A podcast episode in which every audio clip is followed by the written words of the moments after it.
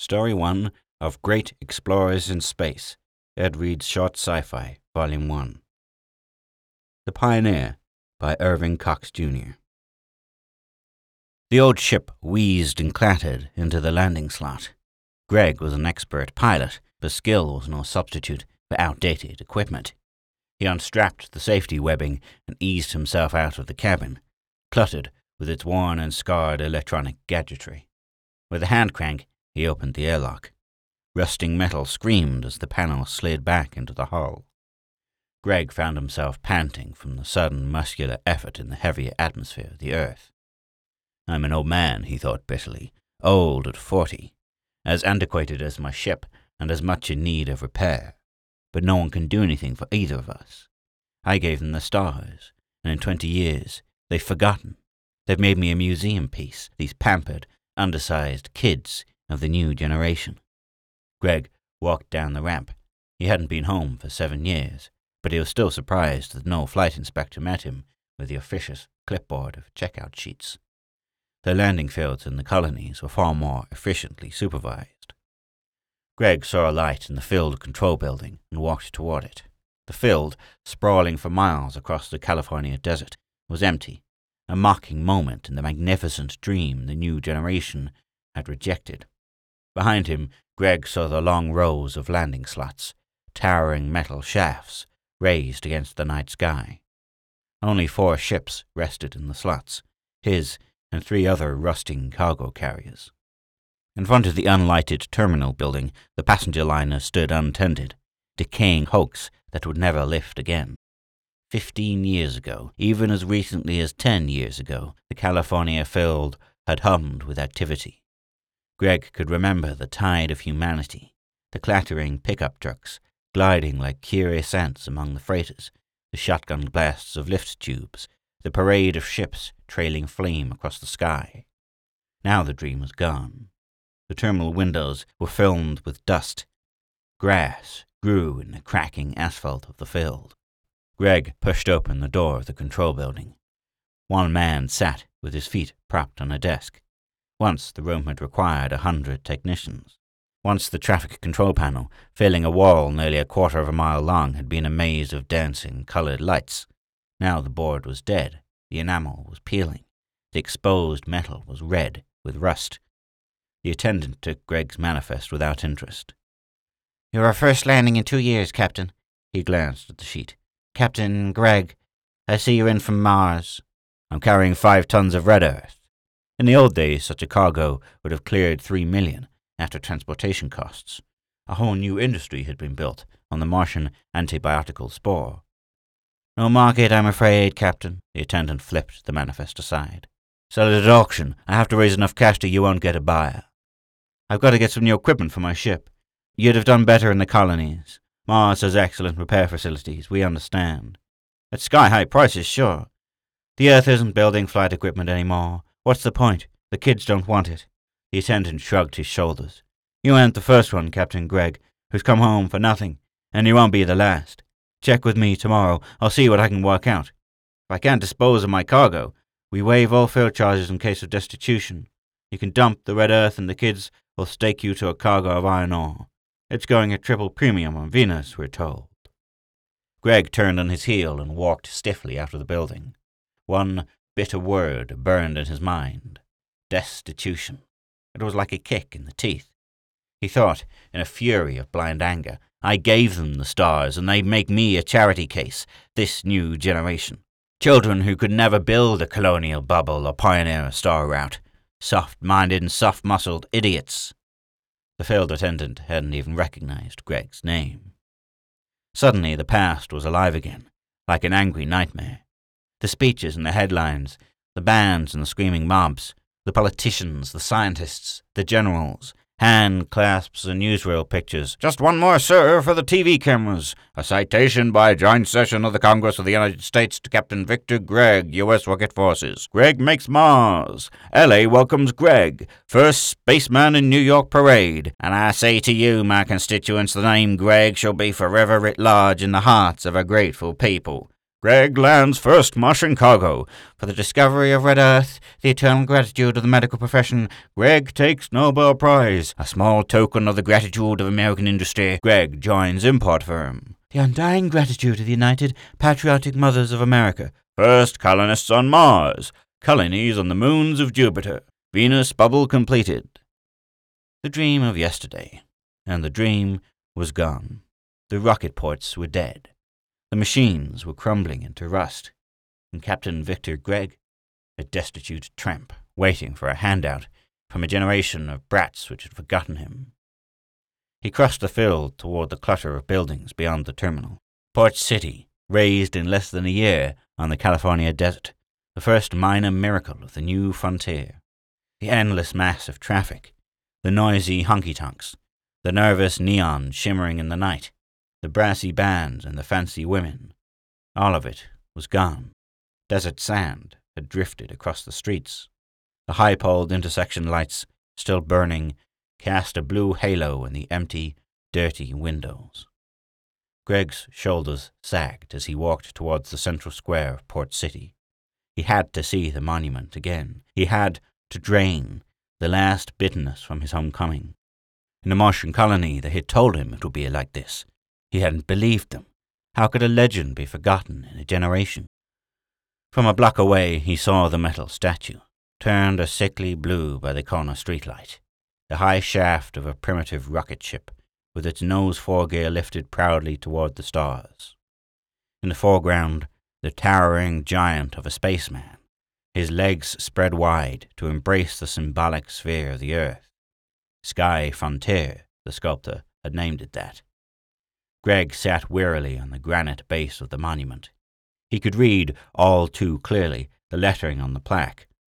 Commemorating the first solar flight, Earth to Mars, made by Captain Victor Gregg of the U.S. rocket fleet, launched from this site on the first day of June, and completed. Gregg ground his fists against his eyes, yet still the words danced through his brain. His attitude of dejection was an ironic counterpoint to the confident metal monster rising above him. Twenty years and a new generation made the difference. Yet there was a striking similarity between the statue and the man, for Gregg had posed for the original model. Gregg was still a powerful, muscular man. His face was still clean cut and unlined. Only the torment in his eyes reflected the dream he had lost. But nothing is lost. It is just different. Gregg looked up. A serious faced boy of twelve stood close to him in the shadow of the statue, one of the new children. Greg felt a cold chill crawl up his spine, fear and loathing. He hated them. They had destroyed his world. They had made him a non-entity. Yet when the boy came closer and Greg saw how frail and small he was, the fear seemed foolish. You live around here, kid? Greg asked. Out in the colonies, they said the new children read minds, which really wasn't much, considering their other abilities. But Greg refused to believe it. Not minds, the boy corrected him. We know your feelings, which is probably much the same thing.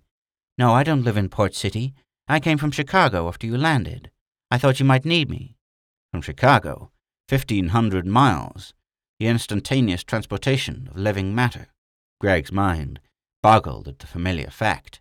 He felt the hate and the fear again. These were not the natural children of men, but monstrosities, spawned by an unknown universe and eating out the heart of human culture. Greg stood up, his arms stiff and his fists clenched. When I need the help of a kid, he growled, I'll know it's time to cash in my chips. It's wrong to think that way, Captain Gregg. No pint-sized Charles going to tell me. I wanted to make things easier for you. You should have stayed in the colonies. It was a mistake to come home. Now you're trying to drive us off the earth. We want to save you the discomfort of homecoming. We can't turn back the clock. Neither can you. Greg strode down the deserted street, through the small drifts of sand. He recognized the corner where there used to be a bar. He flung open the door and entered the long, dark room. The stale air smelled of dust and neglect. His boots echoed hollowly on the oak floor. He fumbled for a match, and in the pale yellow light he saw the bottles crowding the shelves. He snatched a fifth of bourbon and ripped off the cap. He gulped the liquor thirstily and the hot fire burned warm in his veins. After the third drink, he felt the strong self confidence of his manhood again. He leaned his elbow against the bar and glanced toward the street. The sad eyed kid was out there somewhere, waiting like a nightmare. Or maybe he had already done his magic and transported himself back to Chicago. It didn't matter. The kid wasn't human. Greg took another pull at the bottle and he saw it all very clearly. In the beginning, men had speculated about life forms on other worlds. Before Greg's pioneering flight to Mars, the Sunday supplements had been filled with a vast number of lurid speculations. Yet the spacemen had found nothing but virgin worlds, which became the colonies of man. The truth was, Greg understood it now. They had looked for intelligent life in familiar forms. But there had been something out there, something as undetectable as a virus epidemic, and as deadly. It had invaded the Earth and captured the minds of the children. Greg killed the bottle. By that time, he was very impressed with the brilliance of his own reasoning. Small inconsistencies kept nagging at his mind, and it seemed strange that no one had ever thought of it before, but all of that was of no consequence. Greg heard footsteps outside. His body tensed. Was it the kid coming back? He would know what Greg was thinking. He would know how close Greg was to the real truth. And the new children, no, invaders, Greg must remember that, would not let him survive. They were puny and undersized. Physically, Greg had no reason to be afraid of them. But how was he to fight an enemy who could instantly disappear and rematerialize thousands or millions of miles away? The shuffling steps came closer. A stooped, white haired man, wearing soiled and unpressed tweeds, stepped through the door. Greg seized the newcomer's shoulder. The man gave a bleat of animal terror. Who the hell are you? Greg demanded. Dr. Vale, Adrian Vale. The astrophysicist? Greg remembered the name from the ponderous text he had studied in the flight school. The old man straightened his shoulders with a semblance of pride. You know me? What are you doing in Port City? Is where I live. I couldn't stand it in the city any longer, and I didn't want to emigrate to the colonies. The children don't object. They bring us supplies. Holly and I are quite comfortable. Dr. Vale ran his fingers over Greg's uniform. You're a pilot. I haven't met one in years. Usually the children send them back to the colonies as soon as they land. Where do you live, Dr. Vale? The best hotel in town. I'll show you. He bent closer and whispered. And I'll let you see what we're working on but I have to have my nightcap first. Vale groped in the dark for a bottle. He drank the liquor eagerly, wiping his lips on his sleeve. Greg and the astrophysicist went outside. Greg looked along the deserted street for the twelve year old, but the boy was nowhere in sight. Perhaps he had returned to Chicago. Yet, if he had come to send Greg back to the colonies, would he have given up so easily? The blue intersection lights swam in a comfortable haze spinning when Greg looked at them directly. Occasionally, the drifts of sand seemed to run like water, and Greg became unsure of his footing. He knew he was drunk, but alcohol had never interfered with his reasoning. Back in the bar, he had made a tremendous discovery. He mustn't let it slip his mind. The children were alien invaders. That was it. In the morning, he would be able to decide what he was to do with the information. The old man took him to a pseudo Spanish structure across the main highway from the field, the Biltmore Hacienda, at one time the gaudiest and costliest hotel in Port City. Now the neon signs were out, the street front shops were closed, and only a pale light glowed dimly behind the ornate iron gate. As he followed Vale up the three tile steps, Greg looked back toward the field. He saw his ship standing in its landing slot. Someone was working to unload his useless cargo of red earth. The field attendant was displaying an unusual conscientiousness, Greg thought. He hadn't expected action in less than a week. Then, abruptly, Greg knew the real significance of such prompt service. It fit with the discovery he had made in the bar. The only trouble was, his mind was too hazy for him to grasp the connection clearly. It would come to him later, he was sure of that. He followed Vale through the dusty, thick carpeted lobby. Vale slept in a disorderly room adjoining the cavernous hall of the dining room, where the tables were covered with dust and the band instruments lay rusting on the bandstand. The astrophysicist swept a litter of loose manuscript pages from his bed and sat down. He fished a bottle of gin from under the bed and took a long drink. For my nerves, he apologized. Greg saw a score of empty bottles and the debris on the floor. Apparently, Vale had been treating his nerves for a long time. Greg picked up one of the manuscript pages. It was part of a book. At least, the patter of phrases was familiar, but the whole context was incoherent, without beginning or end. My new text, Vale explained. When it's finished, the kids have promised to publish it. That's why they let me stay here, so I can work in peace. He pulled at the bottle again. They're still children at heart. An adult can twist them around his finger, if he goes at it properly. You mean the book's just a blind? The scientist eyed Greg carefully. You're too old. You can't be one of them. He rolled back the mattress and took out a thin file of paper, holding it tenderly in his hand. I'm analyzing the cause, sir. I'm going to demonstrate how children have made us believe they are able to defy the laws of physics. When I publish this, the nightmare will be over. Vale handed over the file reluctantly. Greg turned back the cover, and the shock sobered him. Vale was an established authority. Vale was an eminent scientist. Vale was a man Greg had learned to respect.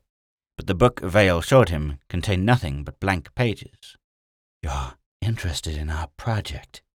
The throaty, silky voice came from the open door. Greg whirled. He saw a tall, thin woman, heavily painted. She was wearing a bangled scarlet gown, which hung loose from her shoulders. Her beauty had faded long ago. Her face was a lined marble mask. Her yellow hair was streaked with grey. Fifteen years ago, Greg could have found her counterpart lurking in any port city honky tonk, her thin hips swaying with the brassy jargon of the music and invitation in her eyes.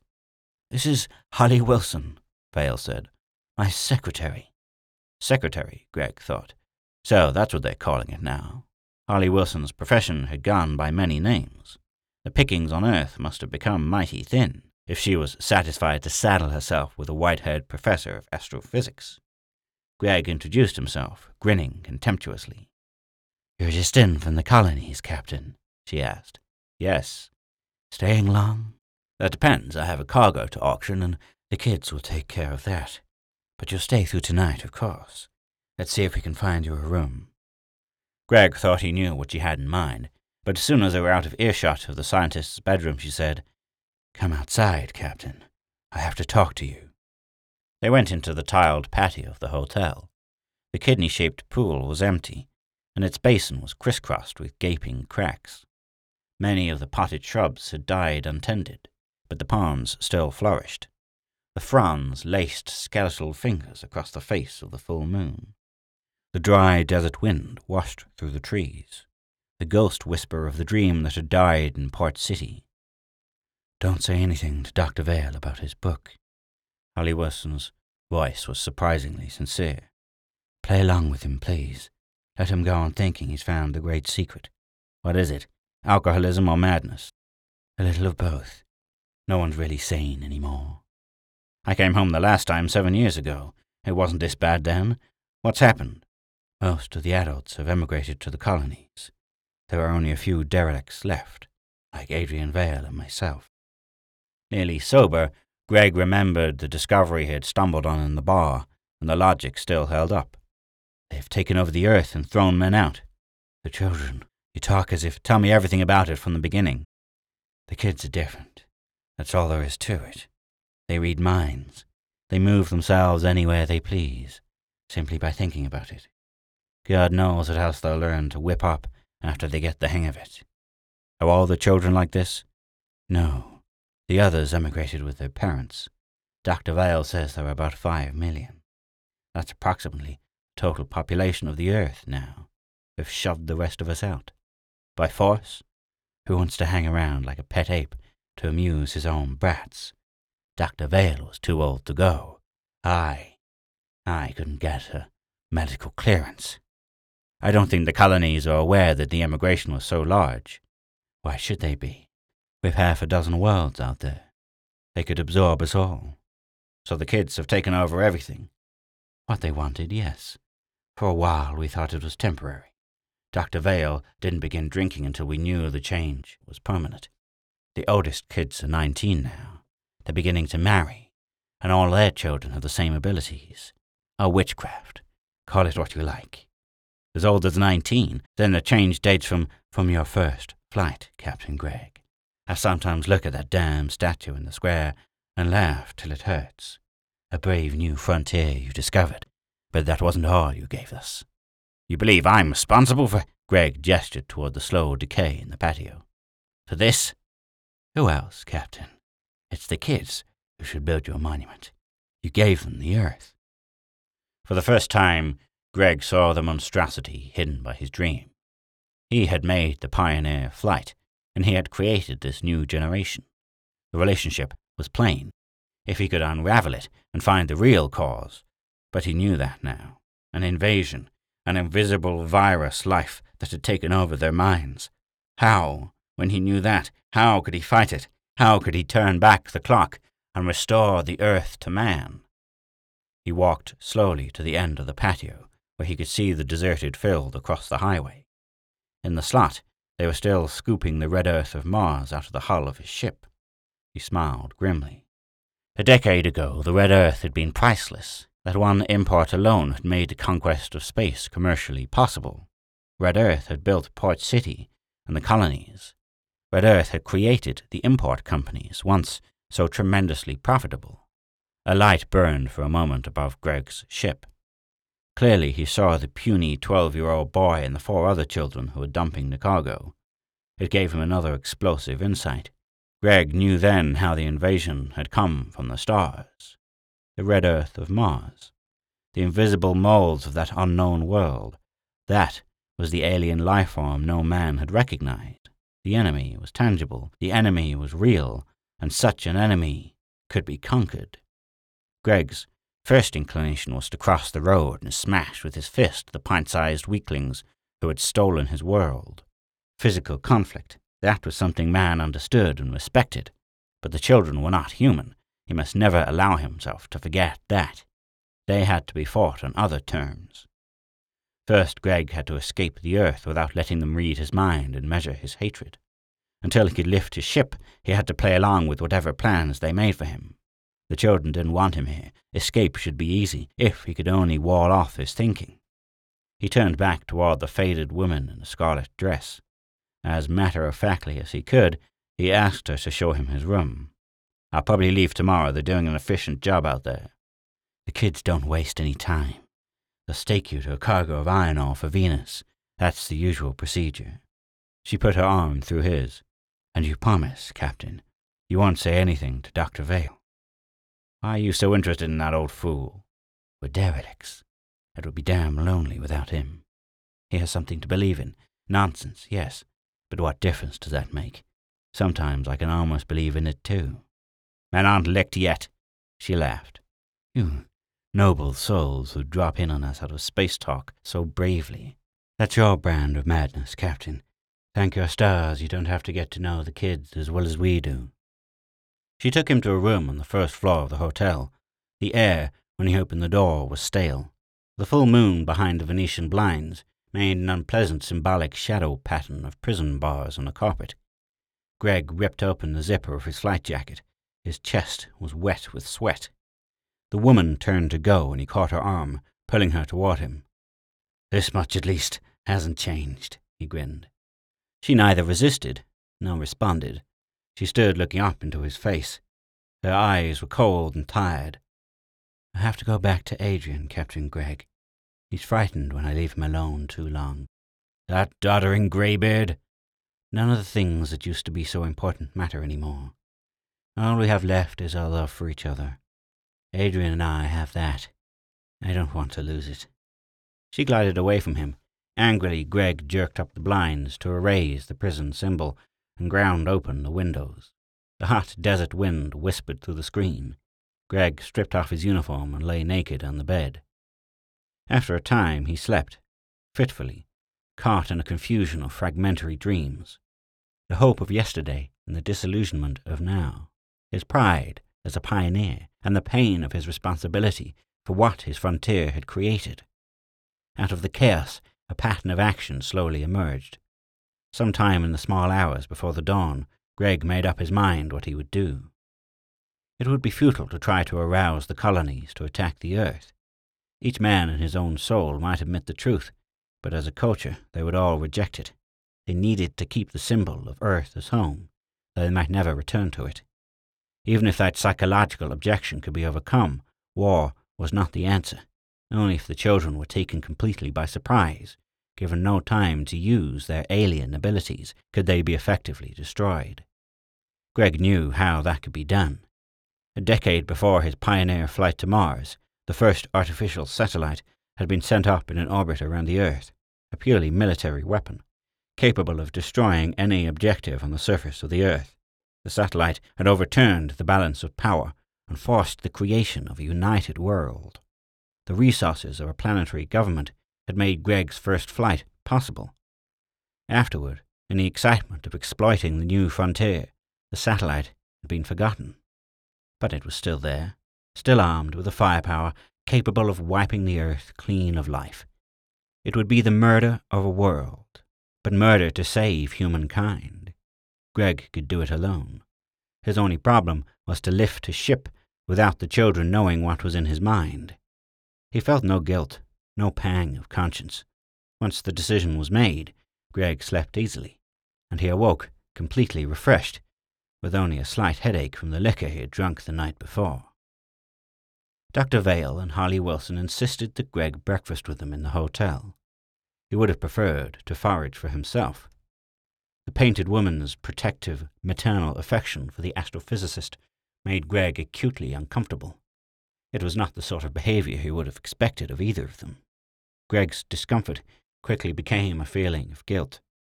If he used the old satellite wheel to destroy the alien children, he would be slaughtering the few human beings who remained on the Earth. Discreetly he asked how many others had stayed behind. It's hard to say, Vale told him. A hundred thousand, perhaps. You keep up any sort of contact? Why should we? We're outcasts. With a sudden rationality, he added, We're ashamed. When we're together, we feel bound to face the truth. It's impossible for man to admit He's a second rater, so we hide out in deserted villages like this one and pretend all this nightmare never happened. Then Vale slipped back into his delusion again. However, all that will be different as soon as my research is finished. Why, do you know, Captain? I am leaving this morning, Greg broke in. Would you like to go with me? Vale shook his head. I'm too old to make a new start on your frontier, Captain. He reached for the woman's hand and as long as my secretary can't have a clearance. Leave us as we are, Holly said. Your dream is no better than ours. After breakfast, Greg left the hotel and crossed the highway to the field. It was still early morning, but the desert sun blazed hot in a copper sky. As Greg passed the old terminal building, the twelve-year-old boy suddenly re- the twelve-year-old boy suddenly materialized and fell in step beside him. This was the thing Greg feared most. He began to walk more rapidly, fighting a rising panic. How could he keep the kid from prying into his mind? Desperately, he tried to think of something else, anything, inane or banal. The children were not gods. They couldn't dig deeper than his conscious thought. Or could they? Greg wasn't sure. We're giving you a cargo for Venus, the boy said conversationally. It will put you in business again, Captain. The Martian colony is equipped to repair your ship You'll have enough cash to pay for it now. Fine, Greg grunted. In his mind, he was frantically reciting a rhyme his grandmother taught him ago. One, two, buckle my shoes. Three, four, open the door. Reciting it with fervor, like a prayer for survival, which it was. After this, Captain, it might be better if you stayed in the colonies. Don't get me wrong. You're welcome on Earth any time you want to come home. But conditions are different here, and suddenly the boy's tone changed. But you aren't responsible, Captain. Greg's muscles tensed, so the boy had probed that deep. A new frontier always means change, Captain, but not tragedy, not defeat. We've never supposed any of you would believe that. You gave us a miracle, the greatest frontier men have ever crossed. When all the other pioneers have forgotten, Captain, your name. Pretty words, like the pretty speeches Greg had listened to twenty years ago. They wanted to confuse him, make him doubt the decision he had made. One, two, buckle my shoe. Three, four, open the door. The boy caught Greg's sleeve. You might as well blame Galileo or Copernicus because they studied the universe. Or go back to the beginning. Blame the unknown who did our first scientific pioneering. Copernicus and Galileo? What was the kid trying to say? And why would a twelve year old speak so glibly, so unknowingly of the giants? That proved his alienness. When Gregg was twelve, the only thing he had thought about seriously was football or baseball or summer vacation or how he was going to get out of the piano lessons his mother imposed on him. The boy pulled him to a stop. The first pioneer, Captain. Do you blame him for it all? We don't know his name, but we do have his monument. Look, Captain Gregg. In the drifting sand, the boy sketched the outline of a wheel. Gregg panicked. He was too intent upon keeping his mind impregnable to make any other interpretation. The wheel symbolized the satellite riding above the Earth.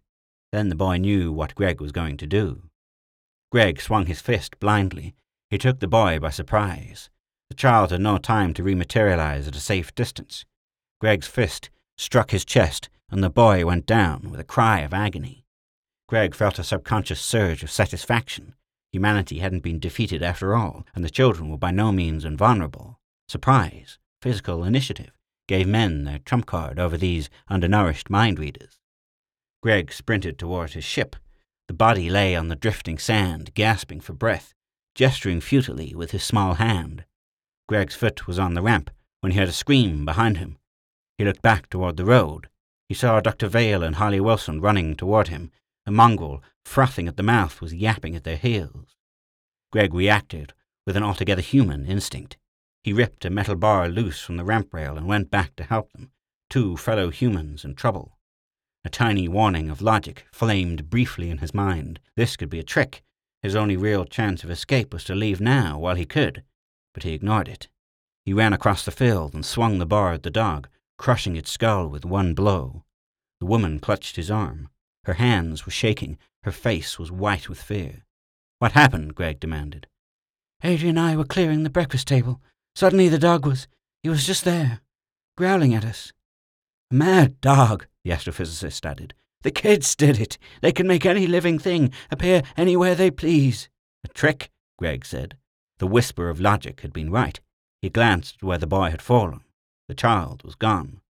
They're trying to make me leave, Vale complained. Before I finish my research, they know I have the answer to. Now you have no other choice, Gregg snapped. He pulled the scientist toward his ship. The woman followed. Gregg reasoned that he might still have an outside chance. The children obviously had expected him to take Vale back to the hotel. That would have given them a chance to disable his ship. Gregg pushed the two through the airlock. His luck still held. He shoved them toward the safety webbing and jerked down the firing toggle. As the ship quivered in the thunder of the power tubes, Gregg dialed the satellite course on the pilot computer. It was the simplest setting he could make. His was an old ship, built when the satellite had still been used as an initial landing station, before the new fuel had made the big wheel obsolete. Every ship had once had an automatic satellite course projection taped in the pilot computer. Without a new setting, the ship would move into the core ramp of the wheel, and the lock would open automatically when the magnetic seal was completed. Gregg felt the sudden crushing weight of gravity. He caught the safety webbing until the pressure stabilized. From that point, if he remembered his early flights accurately, it would be six minutes before the ship reached the satellite. He had won. Nothing could stop him. Nothing. Then Holly Wilson screamed, and Gregg saw this twelve-year-old boy standing beside the flight console. It wasn't a virus invasion, the child said, shouting to be heard above the roar of the power tubes. I didn't know you were thinking that this morning. I could have explained if Gregg swung his fist against an emptiness. The boy rematerialized two feet away. Reset your course, the boy cried. You understand machines, Captain. We don't, and I can't get enough technical information from your mind to do it for you. One, two, buckle my shoe, Gregg thought in an ecstasy of triumph. He had kept that much of his thinking safe. The kids were making one last effort to save themselves. He was sure of that, but it wouldn't work. They had the alien skill to pry into a human mind, but they were helpless against man's machines. Inexorably, the computer would drive the ship to the satellite. Nothing could stop it. Think rationally, the boy pleaded. Not with your emotions. You have only four minutes left, Captain Gregg. If the Red Earth was a virus invasion, as you believe it was, why were only the children affected? We made it an antibiotic. We used it for millions of people. Every colonist was inoculated before he emigrated. He was lying. He had to be lying. He was trying to confuse Gregg with side issues. It didn't matter now how the virus had been brought back to the Earth. Three, four, open the door. Five, six, pick up sticks. We aren't different, Captain. We've simply crossed your frontier in a different way. We have a theory how it happened, but no proof. The Martian red earth worked as a sort of mental catalyst when it was used for newly born infants. It awoke the full thought potential of our cerebral cortex. That's all. We have no ability that men haven't always been capable of. If you believe that, you can do it yourself. Belief? Mystical nonsense. Did the kid really think Gregg would buy that? Gregg glanced at Adrian Vale. The scientist's face was grey with horror. Sweat stood in beads on his lips. Holly Wilson clung desperately to his hand. I drew a wheel in the sand for you, Captain. Another monument to another pioneer, the first primitive, who grasped what we might do with a rolling disc. He gave us terror and disaster, yes, but he gave us progress, too. Do we blame him because his heirs sometimes misapplied his discovery? Do we call ourselves alien invaders because we have a more complex technology than his? Then why heap shame on yourself because you gave us a frontier in the stars? It won't end the way you thought it would. Nothing ever does. We're your children, Captain. We're your new frontier. Aliens, Gregg spat. My research was for nothing, Dr. Vale said numbly. The words were a whisper of agony, the torment of soul ripped out of the comfortable world of madness. Don't say that. You'll finish your work, Holly told him soothingly. He pushed her away. Not now. It was pointless. The boy wrung his hands. You have only two minutes left. Forget your emotions. Put aside your self pity. It's a luxury you can't afford any longer. Use the brains God gave you, Captain Gregg. You can't land on the satellite. You must. Gregg swung again, and again he missed the boy, but he lost his balance and plunged into the pilot computer, smashing the machine. Gregg saw what he had done and began to laugh. It was impossible now for anyone to change the course setting. The boy's pleading was for nothing. The twelve year old rematerialized and stood looking at the broken computer, then shrugged his shoulders calmly. A minute and a half left, Captain, and now you have no choice. The child sighed, as a parent might have sighed over the prank of a mischievous son. You killed the mad dog, he said. You didn't hesitate about that. I thought him into Port City to give you an object lesson. You missed the point, I'm afraid. You couldn't understand that you were yourself a mad dog, yapping at our heels. Potentially all the older generation threaten us the same way. Your kind of emotional reasoning, in one form or another, will sooner or later infect them all. We encouraged the migration to the colonies in order to prevent a conflict. By administering the Red Earth to every adult who left the Earth, we thought we might make a few of them realize their mental capacity. Apparently the catalyst works only with an infant, and not always then. In a sense, Captain Gregg, your frontier has made us two species ours, mankind, yours, the rejects, the unfinished men. Dr. Vale made a choking sound deep in his throat. His dream was gone. The comfort of his madness had been stripped away from him. And if it does come to the point of conflict, the boy went on quietly, we fully intend to survive. Not after I reach the satellite, Gregg answered grimly. His voice sounded hollow and uncertain, even to himself. The boy had destroyed the dramatic fiction of a virus invasion. Gregg's dream, too, was gone.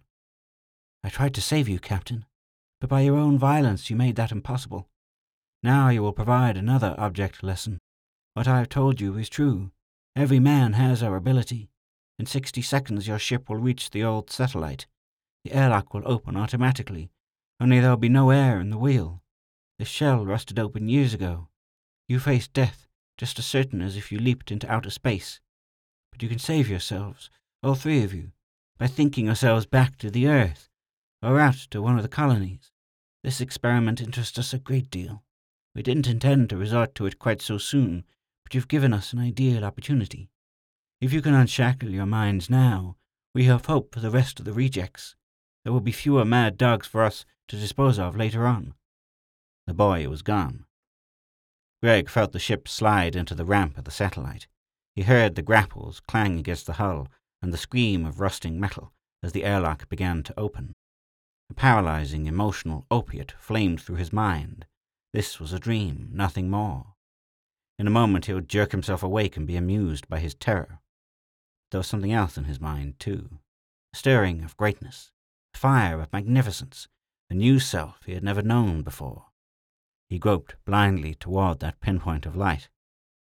From a great distance, like an echo of shattering ice, he heard Adrian Vale's voice.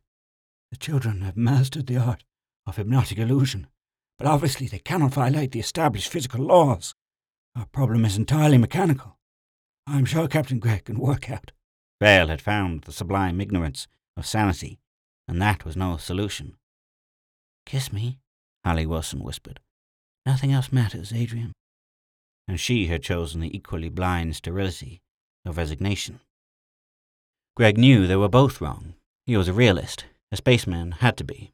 The kid had been able to read his thoughts. Naturally, the kid could put this weird sense of a new self in Gregg's mind. It was only a clever semantic manipulation of words to keep Gregg from using the satellite. He squared his shoulders. The star point of greatness flickered out in his mind. Gregg was a man, a product of a sophisticated and intelligent culture. This undernourished alien generation wasn't going to confuse him with mystic mumbo jumbo about belief. He knew how to sort out fact from childish magic. He walked toward the lock, straight and proud with the confidence of man. He was smiling savagely. Mankind was no mad dog to be crushed into oblivion by a pack of puny children. They might as well learn that now. And then the airlock screamed open.